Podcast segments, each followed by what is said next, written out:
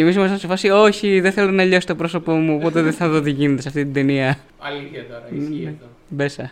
Και κάθε ταινία Indiana Jones νομίζω είχε κάτι αντίστοιχο. Π.χ. στη δεύτερη, να κλείσει τα στη μάτια. δεύτερη μας κλείνανε στις ανθρωποθυσίες ή στην τρίτη δεν θυμάμαι. Είχε, κα- ε, Έχει ε, μια σκηνή που ρουφιέται μέσα στο, στο τουρμπίνα αεροπλάνο. Ρουφιέται. Α, μπράβο, ναι. Καλά, εδώ δεν σας άφηνα να δείτε το Τούντενστάιν τώρα. Εκεί θα κολλούσαμε. Αυτό μπαίνει στο podcast. Φίλμτατοι, φίλμτατες και αγαπητά μας φίλμτατα πλάσματα. Αυτός του οποίου τη φωνή θα ακούσετε σε λίγα δευτερόλεπτα είναι ο Κωνσταντίνος Και η άλλη φωνή που μόλις ακούσατε είναι ο Άλκης. και όλοι μαζί, εσείς και εμείς, είμαστε οι... Φίλμτατοι! Συγχαρητήρια για το γούστο σας, το κινηματογραφικό και όχι μόνο. Πάρτε τα popcorn σας και απολαύστε. Γεια σας βρε παιδιά, τι γίνεται, σας λείψαμε; Καλημερίζουμε, καλησπερίζουμε και ευχόμαστε καλό καλοκαίρι σε όλους τους... Θα πω καλό καλοκαίρι και το επεισόδιο θα βγει τον Οκτώβριο. Ναι. Ναι, anyway. Ε, και ευχόμαστε καλό καλοκαίρι σε όλους τους ε, αγαπημένους μας φίλμτατους, τις φίλμτατες και τα φίλμτατα πλάσματα, οι οποίοι μας έχουν πρίξει το τελευταίο διάστημα και μας ρωτάνε τι έγινε παιδιά, πού χαθήκατε, έκλεισε η εκπομπή, σταμάτησε, σας έκοψε τη χρηματοδότηση το κανάλι; Η αλήθεια είναι ότι μία από αυτές τις προτάσεις είναι αληθινή. Λοιπόν, μαλαγία. Δεν μας έκοψε τη χρηματοδότηση κανένα κανάλι, γιατί ποτέ δεν είχαμε κανάλι που να μας δίνει λεφτά ή χρηματοδότηση. Αυτό που έγινε είναι ότι έχουμε πτυχιακές και έχουμε δουλειές, οπότε πήραμε ένα break, αλλά επανήλθαμε δρυμύτεροι και καλύτεροι. Γι' αυτό μπήκα και εγώ στην παρέα. Τους έχω εδώ, μαντρωμένους, αλυσοδεμένους. Μου έχουν υποσχεθεί αυτό το επεισόδιο τέσσερις μήνες. Δεν είχαν επικοινωνήσει ούτε για χρόνια πολλά το Πάσχα. Οπότε δεν φεύγουν από εδώ αν δεν βγει τουλάχιστον ένα επεισόδιο σήμερα. Για αυτό το πολύ ξεχωριστό επεισόδιο έχουμε κοντά μας έναν από τους πρώτους ένθερμους υποστηρικτές του podcast Filmtati, έναν άνθρωπο ο οποίος έχει κάνει την υπέρτατη θυσία και μας βάζει να μας ακούει με κίνδυνο ζωής να τον απολύσουν από τη δουλειά του, από τα ηχεία του, τον μεγάλο Ιάκωβο, έναν ένθερμο υποστηρικτή και των ταινιών τις οποίες θα συζητήσουμε σήμερα και γενικότερα έναν ε, φίλο δεκαετίες πλέον. Λοιπόν, Ιάκωβε, για ποιες ταινίες μας μάζεψες να μιλήσουμε σήμερα εδώ πέρα; Για να ξεκινήσει λοιπόν δυναμικά η νέα σεζόν και με αφορμή την πρεμιέρα της νέας ταινίας του Indiana Jones, ο δίσκος του πεπρωμένου, σας μπουντρούμιασα εδώ μέσα ώστε να συζητήσουμε για τις δύο μεγαλύτερες επιτυχίες της αξιέπαινης αυτής τετραλογίας, το Indiana Jones. Καινούρια ταινία είπαμε, πρεμιέρα είπαμε. Άλκη, για πες μας, μήπως κέρδισες κανένα εισιτήριο για την πρεμιέρα και του Indiana Jones; Ή μάλλον πες μας καλύτερα, για ποια ταινία δεν κέρδισες εισιτήριο; Ε, λοιπόν φίλοι μου, μετά από ένα μεγάλο διάστημα και σερή επιτυχιών και παρουσίας μου σε μεγάλες πρεμιέρες της εποχής μας όπως το Fast and Furious ή το The Flash ή το, ή το Transformers το καινούριο γενικότερα ταινίες τις οποίες ε, δόξα τω Θεώ δεν χρειάστηκε να βγάλω χρήματα από το πορτοφόλι μου για να δω μερικές από αυτές ναι ναι ναι ε, Δυστυχώς ατυχήσαμε αυτή τη βδομάδα. Το podcast έπεσε έξω οικονομικά και θα αναγκαστώ να δώσω χρήματα για να δω τον Indiana Jones στη μεγάλη οθόνη.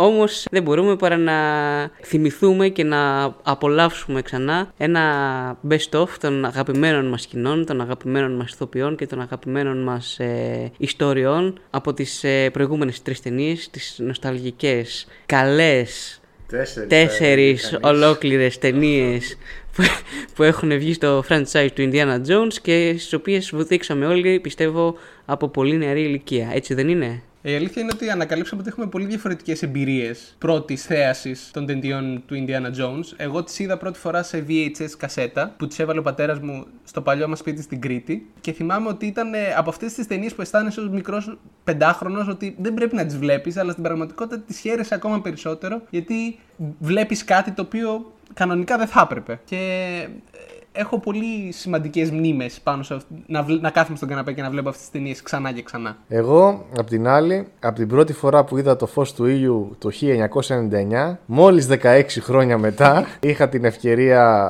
να δω την πρώτη ταινία και αυτό μέσω της ένδοξης πλατφόρμας που κα- το σύστημα και οι μασόνοι μας έχουν στερήσει τα τελευταία χρόνια.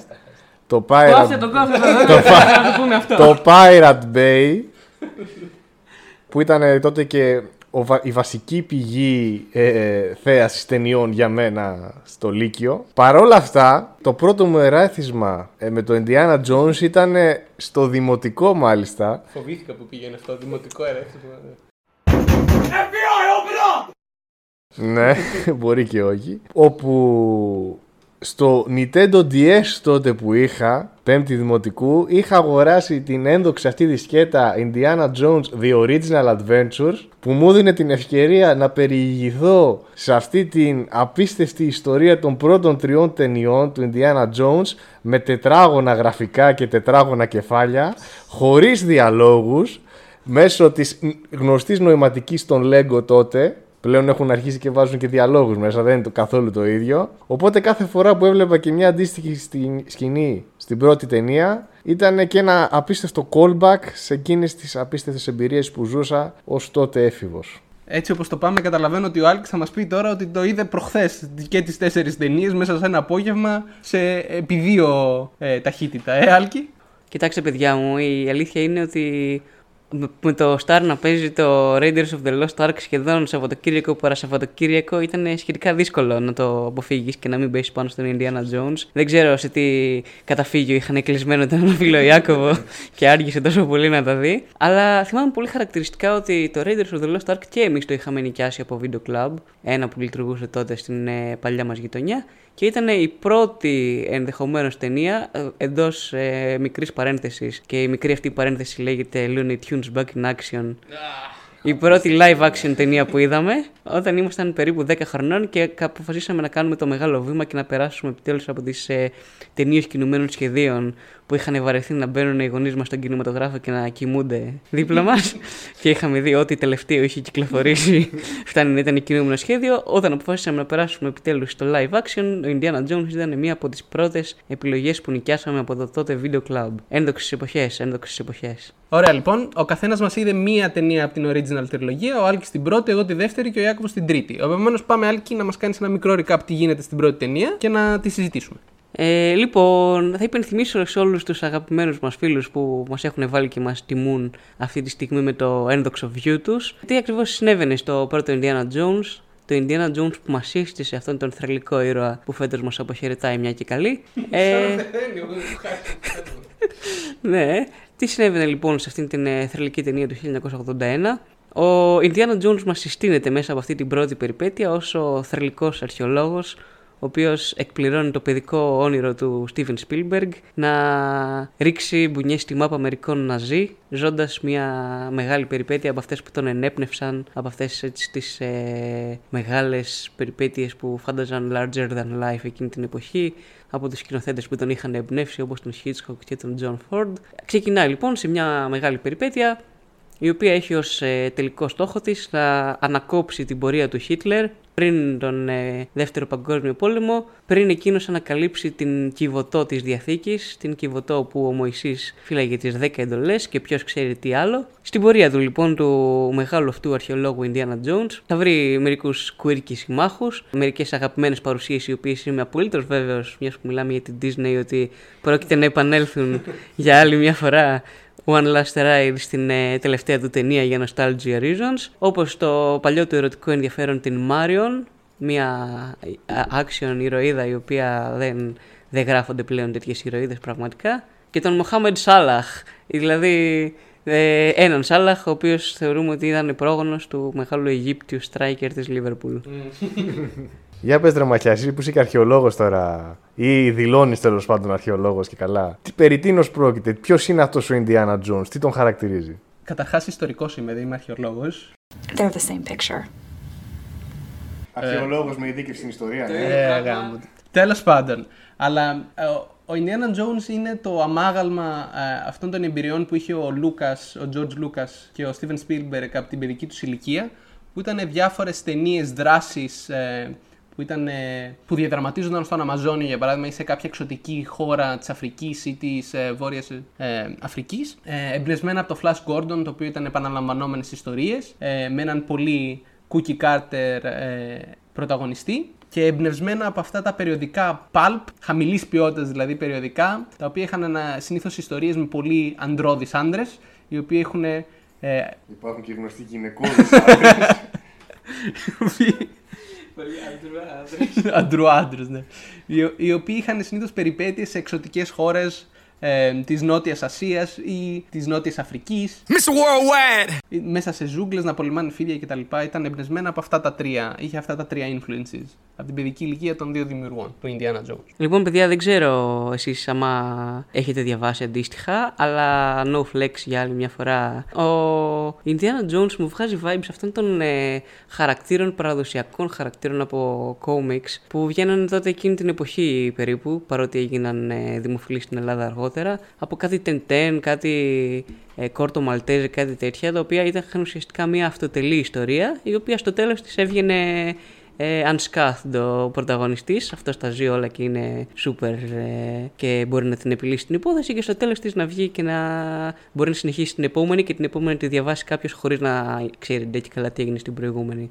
Αυτά τα vibes μου βγάζει εμένα ο Indiana Jones. Ναι, από εκεί, αυτό προσπαθώ να πω ότι από εκεί πέρα ήταν εμπνευσμένα από τέτοιου είδους ε, σειρές. Απλά προσπαθήσαν να το κάνουν σε μια πιο κινηματογραφική άποψη. Και δεν νομίζω, παιδιά, ότι υπάρχει πιο χαρακτηριστικό παράδειγμα του πόσο εμπνευσμένος είναι από αυτές τις ιστορίες ο Indiana Jones σαν κατασκευή χαρακτήρων από την θρελική πρώτη σκηνή στην οποία εμφανίζεται στην ε, πρώτη ταινία, η οποία είναι ένα 15 λεπτό που θα μπορούσε άνετα να ήταν μια δική της αυτοτελής, ξέρω εγώ, ιστορία που τελειώνει εκεί πέρα και έχει ό,τι χρειάζεται να ξέρεις για το χαρακτήρα του Indiana Jones. Τη θυμάστε καθόλου; Ξεχνιέται τώρα τέτοια σκηνή με το θρηλυκό το τεντεμπούτο του Dr. Octopus, εννοώ του, του Alfred Molina, ο οποίος ως άλλος βρούτος βοηθάει τον Indiana Jones στην ανέβρεση του αγαλματιδίου αυ- αυτού, αλλά στη συνέχεια αποφασίσει να το κρατήσει ο ίδιος. Με αποτέλεσμα να το χτυπήσει το κάρμα και να πάει να προσέχει τον αντίστοιχο περουβιανό παντέλο.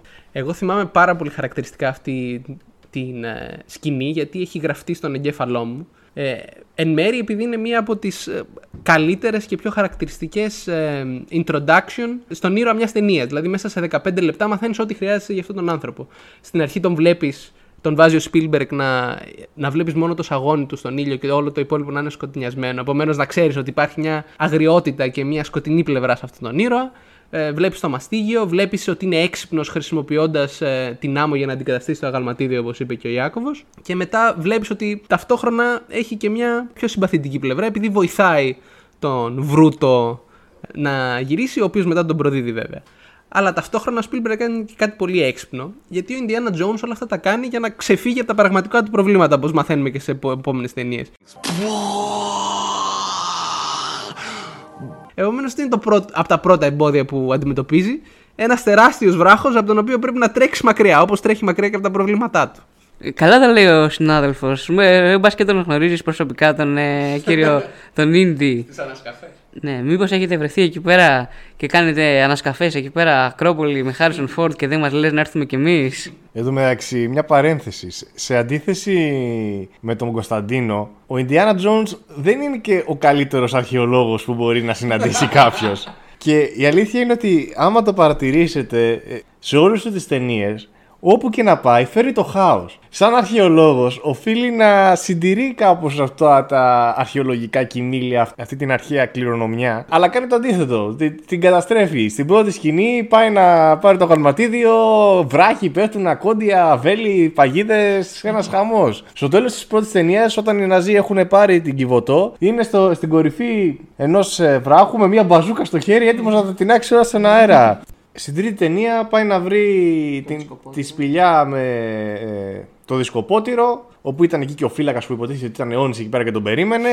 Δεν είχαμε μετά δισκοπότηρο, πάει και το δισκοπότηρο. Δηλαδή, θα έπρεπε να το κοιτάξει λίγο αυτό πιστεύω όσο πήγαινε. Εγώ πάντως έχω να πω ότι στο πρώτο μάθημα αρχαιολογίας που ήμουνα, αυτό που μου είπανε ήταν ότι δεν θα γίνεται σαν τη Λάρα Κρόφτ ή τον Ιντιάνα Jones. συγκεκριμένα. να πάνε τα καταστρέφουν, προφανώς. ναι, ναι, αυτό ακριβώς. Δηλαδή ότι πρέπει να είστε πάρα πολύ προσεκτικοί. Αλλά νομίζω ότι είναι πιο αρχαιολόγος στην καρδιά ο Ιντιάνα Jones γενικά. Γιατί δεν περνάει πολύ χρόνο στο γραφείο όπως περισσότεροι αρχαιο- αρχαιολόγοι. Αλλά κατά τα άλλα πιστεύει ότι πρέπει τα artifacts που βρίσκει να πάνε στο μουσείο. It belongs in a museum. So do you. Μία δεύτερη παρένθεση. Oh shit. Here we go again. Γυρνώντας μετά την πρώτη σκηνή, εν πάση περιπτώσει, της, στην πρώτη ταινία, Γυρνώντας στο πανεπιστήμιο, βρίσκεται σε μία αίθουσα με τους αντίστοιχους συναδέλφους του. Και άμα παρατηρήσετε, είναι σε ένα πίνακα και κάνει κάτι πράξεις επίπεδου πανεπιστημίου δεύτερο έτος ανάλυση 3. Θέλω να μου πεις, ως γνήσιος αρχαιολόγος Μαχιά, και πιστεύω τον, αρχίζει να τον κουράζει αυτό το αστείο. κάνετε και μαθηματικά εκεί πέρα, κάνετε και ανάλυση 3, γεωμετρικούς τόπους και τέτοια. Τι, τι, τι σχολή είναι αυτή, ιστορική, βγαίνετε μαθηματική, βγαίνετε. Ε, no comment, δεν είμαι αρχαιολόγος. Πάντως, παρόλο που έχουμε πολλές απόψεις για τη δουλειά την οποία κάνει ο Indiana Jones, σαν χαρακτήρας στην πρώτη ταινία τουλάχιστον, δεν τον αναπτύσσουν τόσο πολύ στο σενάριο. Δηλαδή είναι απλά ο, είναι λίγο generic action hero, αλλά ταυτόχρονα αρχαιολόγος, επομένως είναι λίγο πιο έξυπνος. Αυτό είναι το max characterization που πέφτει στον Indiana Jones. Δεν ξέρω αν το παρατηρήσατε αυτό και εμένα μου κάνει μεγάλη αντίθεση όταν ξαναείδα την ταινία το γεγονός ότι όλοι οι υπόλοιποι χαρακτήρες είναι πολύ πιο ανεπτυγμένοι από αυτόν και καταλαβαίνεις πάρα πολύ περισσότερο τι θέλουν και γιατί το θέλουν. Ενώ ο ίδιος είναι λίγο, είναι λίγο πιο flat σε μια ταινία η οποία είναι γεμάτη από πλούσιους χαρακτήρες. Ε, λοιπόν, OK, okay, έχεις δίκιο από μια άποψη. Είναι αυτό που, ακριβώς που λέγαμε λίγο νωρίτερα, ότι επειδή ήταν εμπνευσμένος από τους ε, pulp χαρακτήρες, δεν φαίνεται να ενδιαφέρονται τόσο πολύ για το ποιος είναι σαν χαρακτήρα και γιατί κάνει αυτά που κάνει, παρά μόνο να τον ε, χρησιμοποιήσουν ως όχημα για αυτή την περιπέτεια. Αλλά εγώ το σέβομαι αυτό, ξέρεις. Σαν ένα blockbuster του 81. Από αυτά ουσιαστικά γεννήθηκε η pop κουλτούρα. Δεν χρειαζόταν πάντα.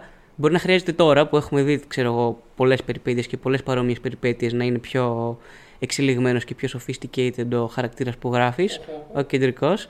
Αλλά νομίζω ότι ταιριάζει εδώ πέρα το γνωστό αυτό saying ότι πρέπει να το δεις στην εποχή του, πώς ήταν και για να πάρει μπρος όλη αυτή η βιομηχανία του blockbuster χρειαζόταν μια ταινία στην οποία δεν δίνουν τόσο πολύ βάρος στο χαρακτήρα αλλά στην περιπέτεια την οποία θα ζούσει. Αλλά εντάξει, OK, okay, ας πούμε από τους άλλους γιατί οι άλλοι είχαν καμιά τρομερή εξέλιξη, η Μάριον που είναι το γυναικείο ενδιαφέρον του ή ο Σαλάχ ή ο villain ακόμα, ο Μπελόκ που οι περισσότεροι παίζει να μην τον θυμούνται καν.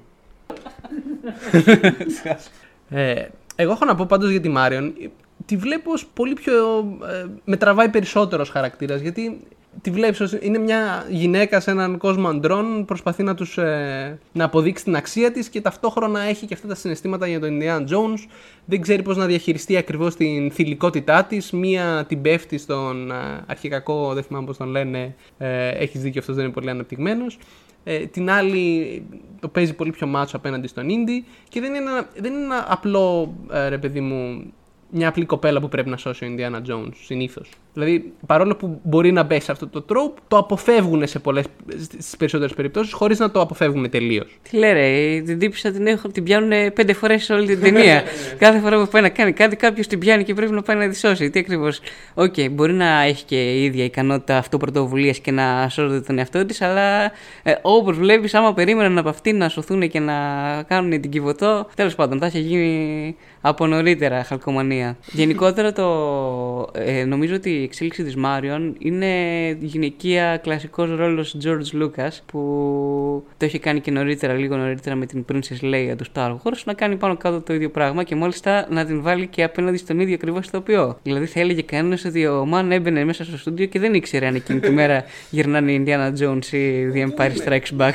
Εντάξει, ναι, έχετε δίκιο. Το ότι για παράδειγμα δεν είχε κάποια ιδιαίτερη εξέλιξη χαρακτήρα. Δηλαδή Δηλαδή ήταν από την πρώτη σκηνή που εμφανίζεται στην ταινία είναι θέλω να κάνω αυτό, θέλω να, θέλω να, κάνω κακό. Θέλω να κάνω κακό, θέλω να πάω να βρω την Κιβωτό, τέλος. Ε, και όντας και Γερμανός ήταν τελείως to the point, ήταν έκφραστος ξέρω εγώ. Δηλαδή άμα εξαιρέσουμε τη σκηνή που απλά σηκώνει το χέρι και φαίνεται το κάψιμο από την πρώτη σκηνή που κάει και τότε με την πυρκαγιά στο, στην πυραρία ή όχι ακριβώς πυραρία, εν στην πυραρία έτσι, στο μπαρ της εποχής, ναι, δεν είχε κάτι ξεχωριστό. Δηλαδή είναι αυτή η σκηνή και η σκηνή του θανάτου, ξέρω εγώ, που λιώνει σαν σαβούτυρο στο τηγάνι, να το πω. Εντάξει, εγώ θα διαφωνήσω λίγο μαζί σας ότι δεν υπάρχει εξέλιξη χαρακτήρων κτλ.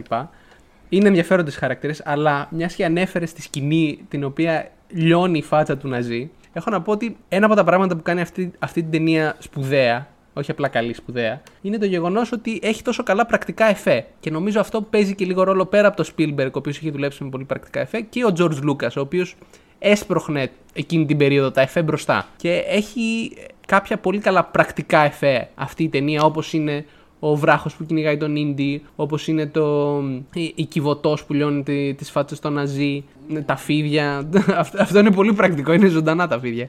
Ή, ξέρω εγώ, ε, τι- ή, ή, για παράδειγμα η σκηνή η οποία ο Ίντι πολεμάει με έναν πολύ γεμάτο έτσι Γερμανό και από πίσω τους περνάει ένα πραγματικό αεροπλάνο, ξέρω εγώ, με τις έλικες να τρέχουν, ξέρω εγώ. Αυτή είναι τρομερή σκηνή. Ή αντίστοιχα στη σκηνή που είναι στην πυραμίδα και έχει τοποθετήσει το σκύπτρο στην ε, κατάλληλη θέση και πρέπει να περιμένει ουσιαστικά τον ήλιο να έρθει στην κατάλληλη θέση για να τους υποδείξει που να σκάψουν, ναι. Ε, και επίσης, μία από τις ε, σπουδαίες αναμνήσεις που έχουμε από Indiana Jones με μεγάλο Άγγελο Νικομάνη παλιό ε, προσκεκλημένο του podcast μας είναι το γεγονός ότι δεν είχαμε δει μέχρι μια σοβαρή ηλικία τύπου την πέμπτη έκτη φορά που είδαμε αυτή την ταινία την ε, σκηνή με την αποκάλυψη της Κιβωτού. Γιατί είχαν πρόβλημα οι γονείς μας με το να δούμε τους- τα τέρατα που βγαίνουν από την Κιβωτό, λες και θα παθαίναμε κι εμείς ό,τι πάθανε και οι Ναζί. Οπότε ακριβώς σε εκείνο το δευτερόλεπτο στο οποίο υποτίθεται ότι εμφανίζονται τα πνεύματα, πάντα μα λέγανε και τώρα κλείστε τα μάτια σας. Και εμείς ήμασταν σε φάση, Όχι, δεν θέλω να λιώσει το πρόσωπό μου, οπότε δεν θα δω τι γίνεται σε αυτή την ταινία. Αλήθεια τώρα, ισχύει αυτό. Μπέσα. Και κάθε ταινία Indiana Jones νομίζω είχε κάτι αντίστοιχο. Π.χ. στη δεύτερη, να κλείσει τα στη μάτια. δεύτερη μας κλείνανε στις ανθρωποθυσίες ή στην τρίτη δεν θυμάμαι. Είχε, κα- ε, Έχει ε, μια σκηνή που ρουφιέται μέσα στο, στο τουρμπίνα αεροπλάνο. ε, Α, μπράβο, ναι. Καλά, εδώ δεν σας άφηνα να δείτε το Τούτενστάιν τώρα, εκεί θα κολλούσαμε. Αυτό μπαίνει στο podcast. Ωραία, και μετά από αυτή την κομικοτραγική ιστορία του Άλκη, νομίζω είναι και λίγο ώρα να πούμε για το χιούμορ της ταινίας. Γιατί το σενάριο πέρα από τα καλά set pieces και πέρα από τους καλούς διαλόγους ή τα καλά action scenes, νομίζω είχε, είναι και πολύ καλογραμμένο από άποψη χιούμορ. Ε, είναι σημαντικό να έχεις καλό χιούμορ. Νομίζω ότι το, το blockbuster το, των 80s είχε πολύ καλύτερο χιούμορ από πολλές πρόσφατες ταινίες που προσπαθούν όλες να φορσάρουν χιούμορ εκεί που δεν μπαίνει. Disney, Marvel. Ε, γενικότερα εκείνη την εποχή δηλαδή δεν περίμενες, δεν, δεν ήσουν υποχρεωμένος να δεις χιούμορ στην ταινία του Indiana Jones σου.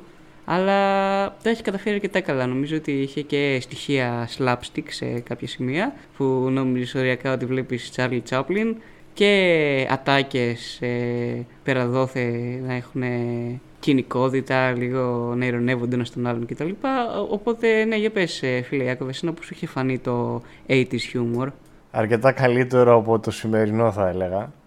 Ε, η σκηνή που μου είχε κάνει ιδιαίτερη εντύπωση τότε ήταν ε, η σκηνή που σε πρώτη φάση έχουν απαγάγει τη Μάριον μέσα σε ένα ψάθινο πιθάρι και την παίρνουν σηκωτή.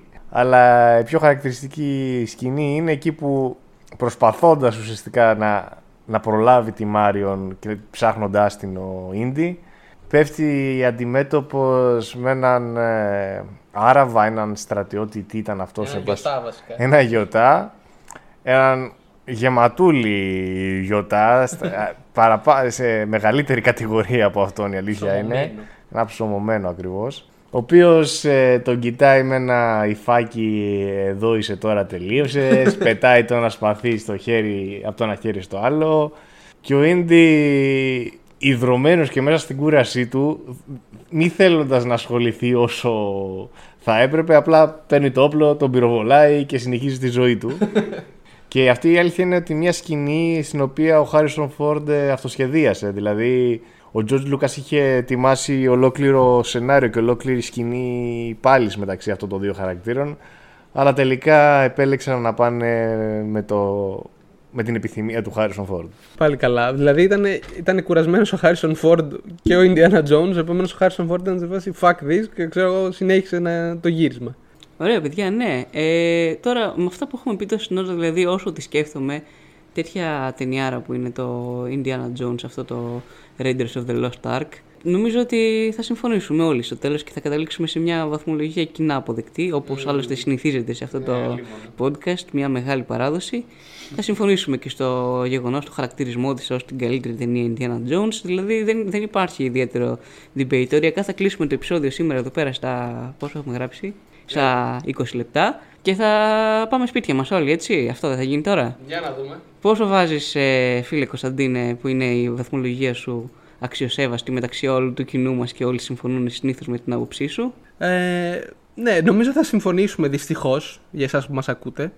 Ε, εγώ θα έβαζα στο Indiana Jones and the Raiders of the Lost Ark ένα τίμιο 8. Είναι μια ταινία με καλό σενάριο, καλό χιούμορ και καλό action. Του λείπει λίγο το characterization το οποίο το φτιάχνουν στις επόμενες ταινίες. Και γενικά νομίζω ότι είναι από τις καλύτερες ταινίες του Spielberg εκείνης της περίοδου. Και εγώ θα συμφωνήσω με τον Κώστα. Και εγώ κάπου στο 8 θα την βαθμολογούσα. Ήταν ε, η πρώτη ταινία μιας μεγάλης τριλογίας. Τίμια υπόθεση. Ωραία εφέ, ωραία απλοκή.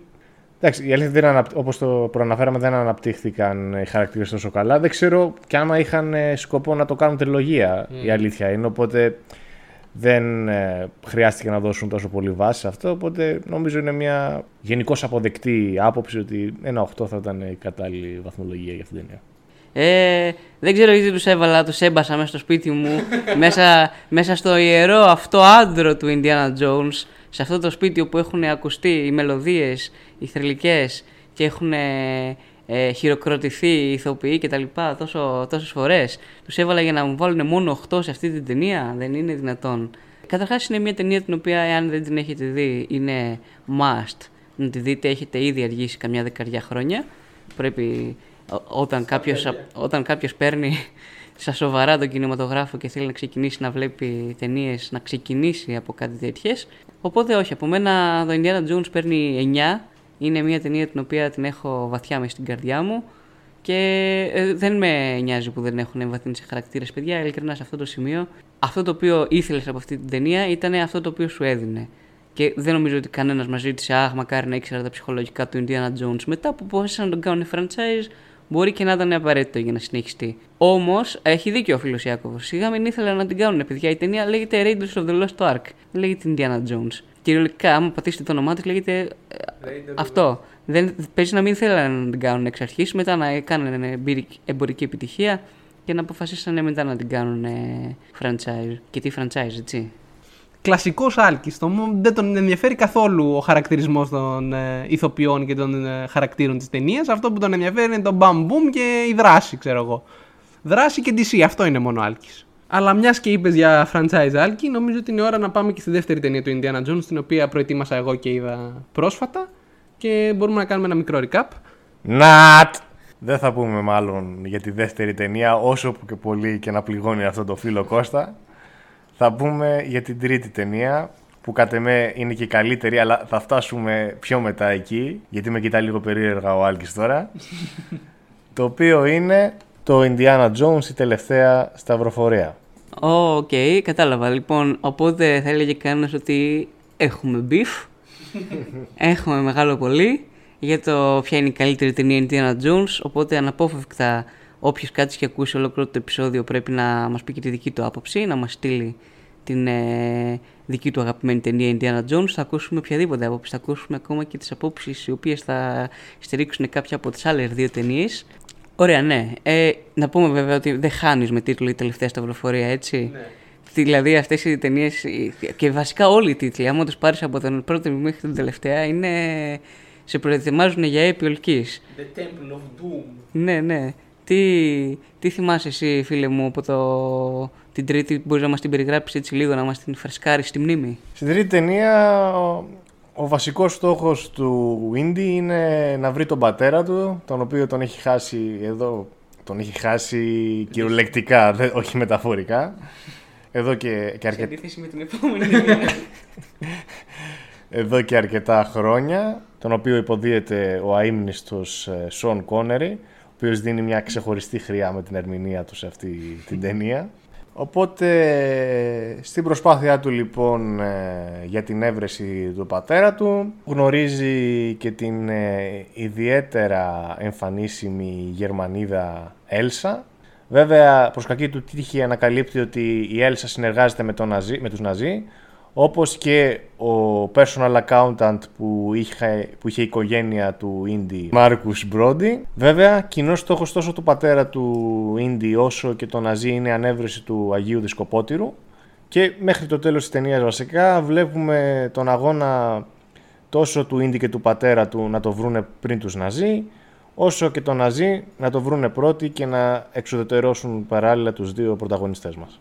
Ωραία. Καλό και το recap, αλλά νομίζω ότι αυτό που αξίζει να πούμε για αυτή την ταινία είναι οι σκηνές που έμειναν μαζί μας αφού την είδαμε και που τις θυμόμαστε ακόμα. Γιατί εγώ έχω καιρό να δω την τρίτη ταινία, για παράδειγμα, αλλά θυμάμαι συγκεκριμένες σκηνές. Οπότε, Άλκη, ποια σκηνή νομίζω ότι ξεχώρισες εσύ σε αυτή την ταινία και γιατί; Ε, ζητούμε συγγνώμη από τους αγαπητούς ακροατές γιατί έχουμε ένα κουνέλι να μας γλύφει τα πόδια την ώρα που ηχογραφούμε. Συμβαίνουν αυτά στις μαγνητοσκοπημένες εκπομπές. λοιπόν, ε, έλεγα ότι δεν θα πρωτοτυπήσω, θα, είμαι, θα πω ξανά την ίδια απάντηση. Ότι η αγαπημένη μου σκηνή της τρίτης ταινίας είναι η πρώτη σκηνή της πρώτης ταινίας, χαχά όχι. είναι είναι όμως η πρώτη σκηνή της, legit. Αυτή στην οποία βλέπουμε τον ε, νεαρό Indiana Jones, την οποία πηδάει από βαγόν σε βαγόν ενός τσίρκου στην ε, αρχή της ταινίας και κάνει mambo jumbo ε, τα ακροβατικά του εκεί πέρα. Ο νεαρός Indiana Jones όταν ήταν ακόμα μικρό παιδί και β- βλέπουμε έτσι στοιχεία της προσωπικότητάς του και στοιχεία της ε, ε, υποδιαμόρφωση φιγούρας αυτής που αποτέλεσε στη συνέχεια ο Indiana Jones να έρχονται για πρώτη φορά στο προσκήνιο. Εκεί είχε βρει και το καπέλο του, δεν θυμάμαι, μην Ναι, λέω εκεί το μαλακίες είχε τώρα, ναι, το καπέλο του. Ε, εκεί ίσως ανέπτυξε και την αγάπη του για τα μαστίγια και όχι επειδή είχε κάποιο είδους kink και φυσικά εκεί ήταν και η πρώτη φορά που ήρθε σε επαφή με άγρια και εκφοβιστικά φίδια. Ε, μέσα σε ένα βαγόνι από αυτό, ναι. Ε, δεν ήταν κάποιος φιδέμπορας που του, πούλησε, που του πούλησε ψέματα κάποια στιγμή που του προκάλεσε αυτά τα τραύματα. Ήταν αυτή η φιδεμπορία. Αυτό το, αυτό το βαγόνι με τα φιδεμπόριο. φίδια. Να προσθέσω βέβαια ότι σε αυτό το flashback μια, μια μικρή σκηνή που μου αρέσει σε αυτό είναι η στιγμή που ο πατέρας του βάζει τον νεαρό Ίντι να μετρήσει έως το 10 στα ελληνικά. Πώς δεν του είπε να πει και Γεια σου καλημέρα, Γεια σου καληνότσες. Ωραία, αλλά Ιάκωβε, ποια είναι η δικιά σου αγαπημένη σκηνή από αυτή την ταινία; Κοίτα, η αγαπημένη μου είναι αυτή στο Zeppelin όπου ο Ίντι έχει μεταφιεστεί σε εισπράκτορα και ρίχνει έναν ναζί κάτω, τον ρίχνει από το Zeppelin και έχει συνέχεια αντιμέτωπο μπροστά του ένα ολόκληρο πλήθος να τον κοιτάει έκπληκτο και είναι η στιγμή που λέει ο, ο Ινδιάν ότι δεν είχε εισιτήριο οπότε αρχίζουν όλοι και ανεμίζουν τα... Και μια δεύτερη είναι αυτή σχετικά στο τελευταίο τμήμα της ταινίας όπου ο Ίντι έχει ανακτήσει την... Ε, ε, κάτσε, κάτσε. Για μια. Για μια... Έλα, έλα, έλα, πολύ μιλάς.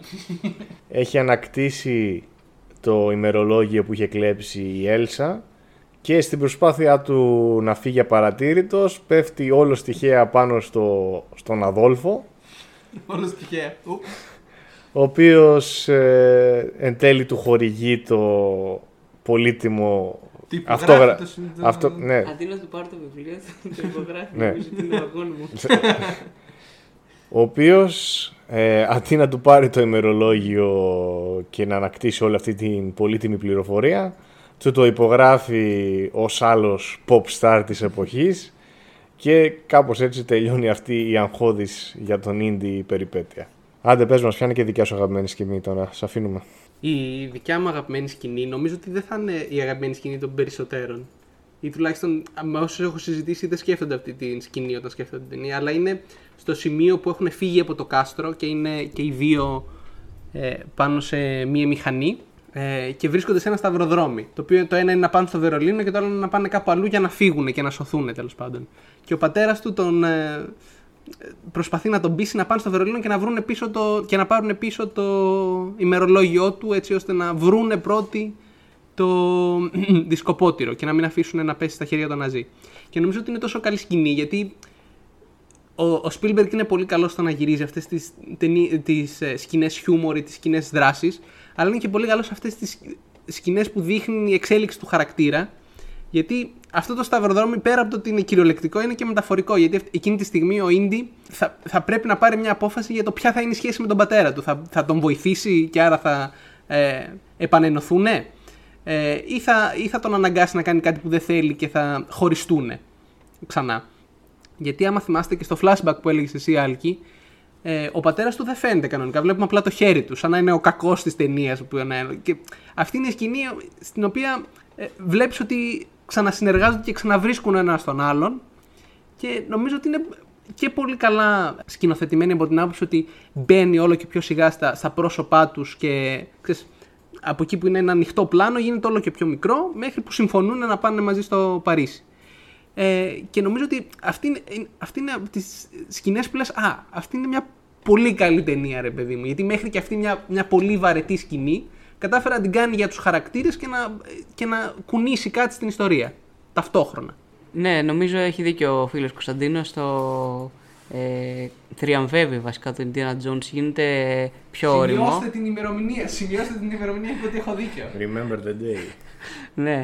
Ε, είναι, ένα, είναι όριμο Indiana Jones με, ε, που προσπαθεί να τα κάνει όλα πιο σοβαρά αυτά που έκανε και η πρώτη ταινία ε, και να τα κάνει έτσι και να έχει ένα background από πίσω της και ο οποίος ο Spielberg όντως είναι καλός στο να σκηνοθετεί σχέσεις χαρακτήρων ουσιαστικά και διαλόγους οι οποίοι κρύβουν μέσα τους background και συναισθήματα χωρίς να χρειάζεται να μας δείξει πολλά. Γενικά νομίζω ότι σε αυτή την ταινία όπως και στην, ε, στο Raiders of the Lost Ark ε, επίσης μεγάλη αίσθηση για την εποχή πρέπει να έχει κάνει και το τέλος. Επίσης ε, πρωτοποριακό groundbreaking για τα πρακτικά εφέ της εποχής. Τον έδειξε τον άλλο να γυρνάει 100 χρόνια σε πραγματικό χρόνο. Τρομερό, πολύ καλό φινάλε, παιδιά. Ναι, OK, okay, ακούω την άποψη και αυτό το μεγάλο debate που υπάρχει. Είναι δικαιολογημένο που υπάρχει debate ποια είναι η καλύτερη ταινία από τις δύο. Μια παρατήρηση που θα ήθελα να κάνω εγώ για αυτή την τελική σκηνή, κυρίως ε, τη στιγμή που εμφανίζεται πριν την αόρατη γέφυρα που εν τέλει τους οδηγεί στην αίθουσα του Αγίου Δισκοποτηρίου, είναι ότι σε εκείνη τη σκηνή μου θυμίζει πάρα πολύ, για όσους ξέρουν, ε, τη σπηλιά στην οποία βρισκόταν ο δράκος στη σειρά Μέρλιν. Τι; Τι είναι αυτό; ναι, και, και οι δοκιμασίες, οι τρεις οι οποίες έκανε ήταν ουσιαστικά πράγματα που έπρεπε να κάνει και οι τρεις δοκιμασίες που έκανε ο Indiana Jones για να φτάσει στο Άγιο Δισκοπότερο ήταν ουσιαστικά δοκιμασίες να ξεπεράσει για τα προβλήματα που είχε με τον πατέρα του για παράδειγμα. Χρησιμοποίησε τα, τα ελληνικά και τα λατινικά που έμαθε για να ξεπεράσει το, το πρώτο. Ε, έπρεπε να έχει τυφλή εμπιστοσύνη στην έρευνα του πατέρα του και να τον εμπιστευτεί παρόλο που είχαν τόσα προβλήματα για να κάνει το, το, το βήμα στο κενό αυτό εκεί πέρα η πολύ διάσημη σκηνή. Ε, και μετά όταν ε, για, το, για το Άγιο Δισκοπότερο τέλος πάντων έπρεπε να δείξει τη σεμνότητά του και την ε, εξυπνάδα του υπό μία έννοια ρε παιδί μου ότι ε, οι γνώσεις αυτές που είχε ε, τις, ε, τις εφάρμοσε όπως έπρεπε και δεν ήταν όπως οι Ναζί οι οποίοι θεωρούσαν ότι επειδή ψάχνουν κάτι, ένα αντικείμενο δύναμης θα έπρεπε να είναι και το πιο πολυτελές ε, ποτήρι από αυτά που έπρεπε να διαλέξουν τέλος πάντων. Ε, και τέλος πάντων αυτό το father-son relationship που διαπλέκεται σε όλη την ταινία τελειώνει πολύ χαρακτηριστικά όταν ο Ίντι πρέπει να διαλέξει τι θα σώσει, το δισκοπότηρο και τον πατέρα του, το δισκοπότηρο ή τον πατέρα του. Και διαλέγει να σώσει μόνο τον πατέρα του. Και του λέει και ο ίδιος ο πατέρας του, ξέρω εγώ, άστο, άστο να πάνε, άσε τα προβλήματά μας να φύγουν. Πολύ καλή σκηνή. Ε, ωραία, ναι, παιδιά, τώρα ιδίως με την ε, ανάλυση που κάνατε, γιατί το 3 προσωπικά έχω πολύ καιρό να το δω. Ε, ναι, μου ήρθε πολύ θετικά στο μυαλό το 3 ξανά και κατάλαβα ακόμα καλύτερα γιατί υπάρχει debate μεταξύ αυτού και του 1. Νομίζω ότι είχαν κάνει debate και οριακά και σε pop culture σειρές τύπου Community ή Big Bang Theory, ξέρω εγώ. Όντως. Ναι, νομίζω ότι υπάρχουν επεισόδια στα οποία ουσιαστικά κάνουν αυτό το debate. Ε, νομίζω ότι αξίζει μια πολύ δυνατή βαθμολογία και σε αυτή την ταινία. Εγώ που δεν συνηθίζω να βάζω τρομερές βαθμολογίες. Ε, είναι λίγο κατώτερο από το πρώτο στο μυαλό μου, κυρίως για το impact που είχε το πρώτο και τις, ε, το ρεύμα που δημιούργησε και το πώς ενέπνευσε επόμενους δημιουργούς, αλλά ε, θα έλεγα ότι ένα 8,8 έτσι πολύ τίμιο και λαϊκό του αξίζει και έχει τρομερό κλείσιμο το 3. Εγώ θα κοιμαθώ λίγο παραπάνω από τον Άλ και θα του βάλω ένα 9,2. Ο ψηλότερη βαθμολογία φιλντατών εδώ πέρα. Νομίζω ναι. Όσο και αυτό μπορεί να τον στεναχωρεί.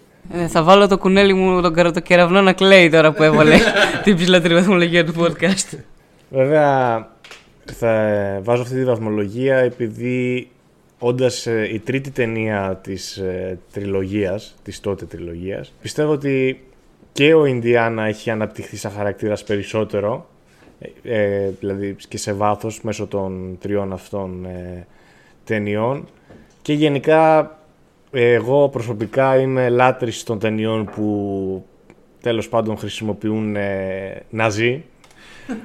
Τώρα θα, πε- ε, θα πεταχθεί τώρα ο Κωνσταντίνος και θα μου πει τη φράση που μου λέει τουλάχιστον δύο φορές κάθε μήνα. Αυτό λέει πολλά για σένα. Αλλά ναι, γε- ναι, γενικά μου αρέσουν ε, ταινίες και σειρές που έχουν να κάνουν με ναζί Οπότε εξού και η βαθμολογία μου Για πες μας λοιπόν και εσύ Κώστα Και εγώ χαίρομαι, Ιάκωβε, συμφωνώ μαζί σου γιατί και εμένα μου αρέσει να βλέπω να ζει να τρώνε ξύλο. Και όντως είναι ωραίες τέτοιες ταινίες. Ε, η δικιά μου βαθμολογία θα είναι επίσης υψηλή. Δεν ξέρω αν είναι η υψηλότερη που έχω δώσει στο podcast. Θα είναι το 8,5. Δεν θα, δεν θα πάω στο, στο 9. Ε, αλλά νομίζω ότι αυτή, αυτή η ταινία είναι η απόλυτη ισορροπία μεταξύ του φαν της πρώτης ταινίας, των πρακτικών εφέ και του καλού characterization που έγινε στην αρχή, μαζί με την καλή σκηνοθεσία. Ε, Ε, βάλαμε βαθμολογίες, ε, διαφωνήσαμε για ακόμα μία φορά. Θα πείτε τι πιο σύνηθες να συμβεί σε αυτό το podcast. Οπότε νομίζω ότι πάμε όλοι έτοιμοι, full προετοιμασμένοι, με καλή προεμπειρία, ε, για να μπούμε στην επόμενη ταινία, έτσι. Το Dial of Destiny, το οποίο θα πάμε να δούμε αυτήν τη βδομάδα. Ω, περίμενε, πριν... Θα μην μιλήσουμε για το The Kingdom of Crystal Skull. Περίμενε, γιατί μιλάμε για μια ταινία τώρα εδώ πέρα. Ωραία, Crystal Skull. Να, να μην μιλήσουμε γι' αυτό. Κόφτε τον, κόφτε τον ναι, ναι, ναι, νομίζω ότι αυτό είναι άλλο επεισόδιο τελείως. Δεν νομίζω ότι έχουμε το χρόνο να πούμε γι' αυτό, Άλκη. Ωραία, ναι, λοιπόν, ε, αν- αντί επιλόγου, ας αναλύσουμε τότε καλύτερα τις ε, προσδοκίες μας για τη νέα ταινία και σας υποσχόμαστε follow-up στην ε, εισαγωγή κάποιου επόμενου επεισοδίου για το πώς μας είχε φανεί το Dial of Destiny. Τι περιμένεις ε, εσύ φίλε Κωνσταντίνε, τι πιστεύεις ότι θα μας ε, χαρίσουν ε, για κλείσιμο σε αυτόν τον θρελικό χαρακτήρα της παιδικής μας ηλικίας; Αυτό που ελπίζω είναι ένα καλό χ- κλείσιμο για έναν χαρακτήρα ο οποίος και ο ηθοποιός του και ο ίδιος πλέον έχει, ε, έχει περάσει η εποχή του, έχει περάσει το prime του. Και ελπίζω για ένα καλό κλείσιμο. Και επίσης ανυπομονώ να δω και τη Phoebe Waller που θα είναι στην ταινία. Η οποία ήταν αρκετή, ε, αρκετά αστεία και περίεργη. Περίεργα relatable στο Fleabag. Δείτε Fleabag by the way. Ε, αλλά περιμένω να δω τι, πώς θα χρησιμοποιήσουν τη Phoebe Waller σε ένα τόσο μεγάλο franchise. Εγώ έχοντας δει μόνο το τρέιλερ και μην έχοντας διαβάσει πολύ περί τίνος πρόκειται η συγκεκριμένη ταινία ε, ανυπομονώ πολύ να δω τα flashback που θα κάνει αυτή η ταινία και επειδή είδα στο τρέλο ότι έχουν χρησιμοποιήσει αρκετό deepfake για να κάνουν τον νεαρό Ινδιάνα πολύ ρεαλιστικό. Θα ήθελα να δω αρκετό content ε, από αυτό το flashback. Πραγματικά, ε, δεδομένου ότι η τεχνολογία μπορεί να το παράξει σήμερα. Θα ήθελα να επικεντρώσουν αρκετά εκεί την προσοχή τους, δηλαδή σε κάποια flashback που θα βλέπουμε τον ε, νέο Indiana Jones και παράλληλα να χρησιμοποιήσουν ε, λιγότερο CGI στις σκηνές που δεν είναι πάρα πολύ απαραίτητο και να εστιάσουν ε, στα καλά πρακτικά εφέ περισσότερο, να, να, να μην κάνουν υπερβολές εν πάση περιπτώσει. Ε, παιδιά, εγώ κακά τα ψέματα, οι προσδοκίε μου είναι χαμηλότατες.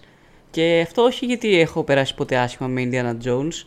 Και το κρυστάλλινο κρανίο μια χαρά μου είχε φανεί και το closure του μου είχε φανεί μια χαρά για την ιστορία του Indiana. Και αν δεν έβγαινε ποτέ πέμπτη ταινία, θα ήμουν απόλυτα ικανοποιημένος από την τριλογία αυτή. Όμως, ζούμε σε μια εποχή, κακά τα ψέματα, ζούμε σε μια κοινωνία. Όπως τα έλεγε και ο Ζακ Σνάιντερ. Ζούμε σε μια κοινωνία όπου αρχά ή γρήγορα θα δούμε όλοι τους ε, αγαπημένους μας χαρακτήρες, τους χαρακτήρες που συνδέσαμε με τις ιστορίες που αγαπήσαμε σαν παιδιά να παίρνουν το τέλος τους, το closure τους, την τελική τους μεγάλη περιπέτεια. Και στη ζωή. Οπότε καλό είναι, καλό είναι ναι, ναι, ο κάθε μεγάλος χαρακτήρας έτσι του παρελθόντος να λάβει ένα αξιοπρεπές φινάλε.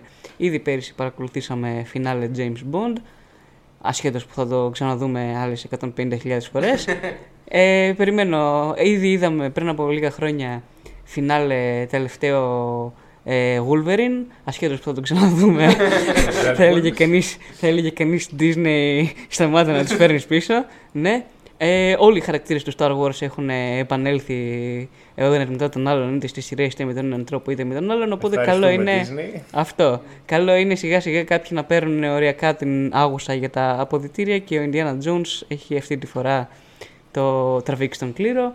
Ε, James Mangold, πιστεύουμε σε σένα. Είναι ο άνθρωπος που έκανε και το Logan, σε περίπτωση που δεν τον γνωρίζετε και πολλές ακόμα τρομερές ταινίες. Και Phoebe Waller Bridge, αν ακούσει αυτό το podcast, παντρέψουμε. Ενώ πιστεύουμε σε σένα, ε, άμα θέλει να γίνεις η επόμενη Indiana Jones, θα είμαι θα από πίσω, θα στηρίξω όσο θα σε μποϊκοτάρει το αντρικό Από κοινό. πίσω. Ε, αυτά από εμά, καλή μας φίλη μητατή.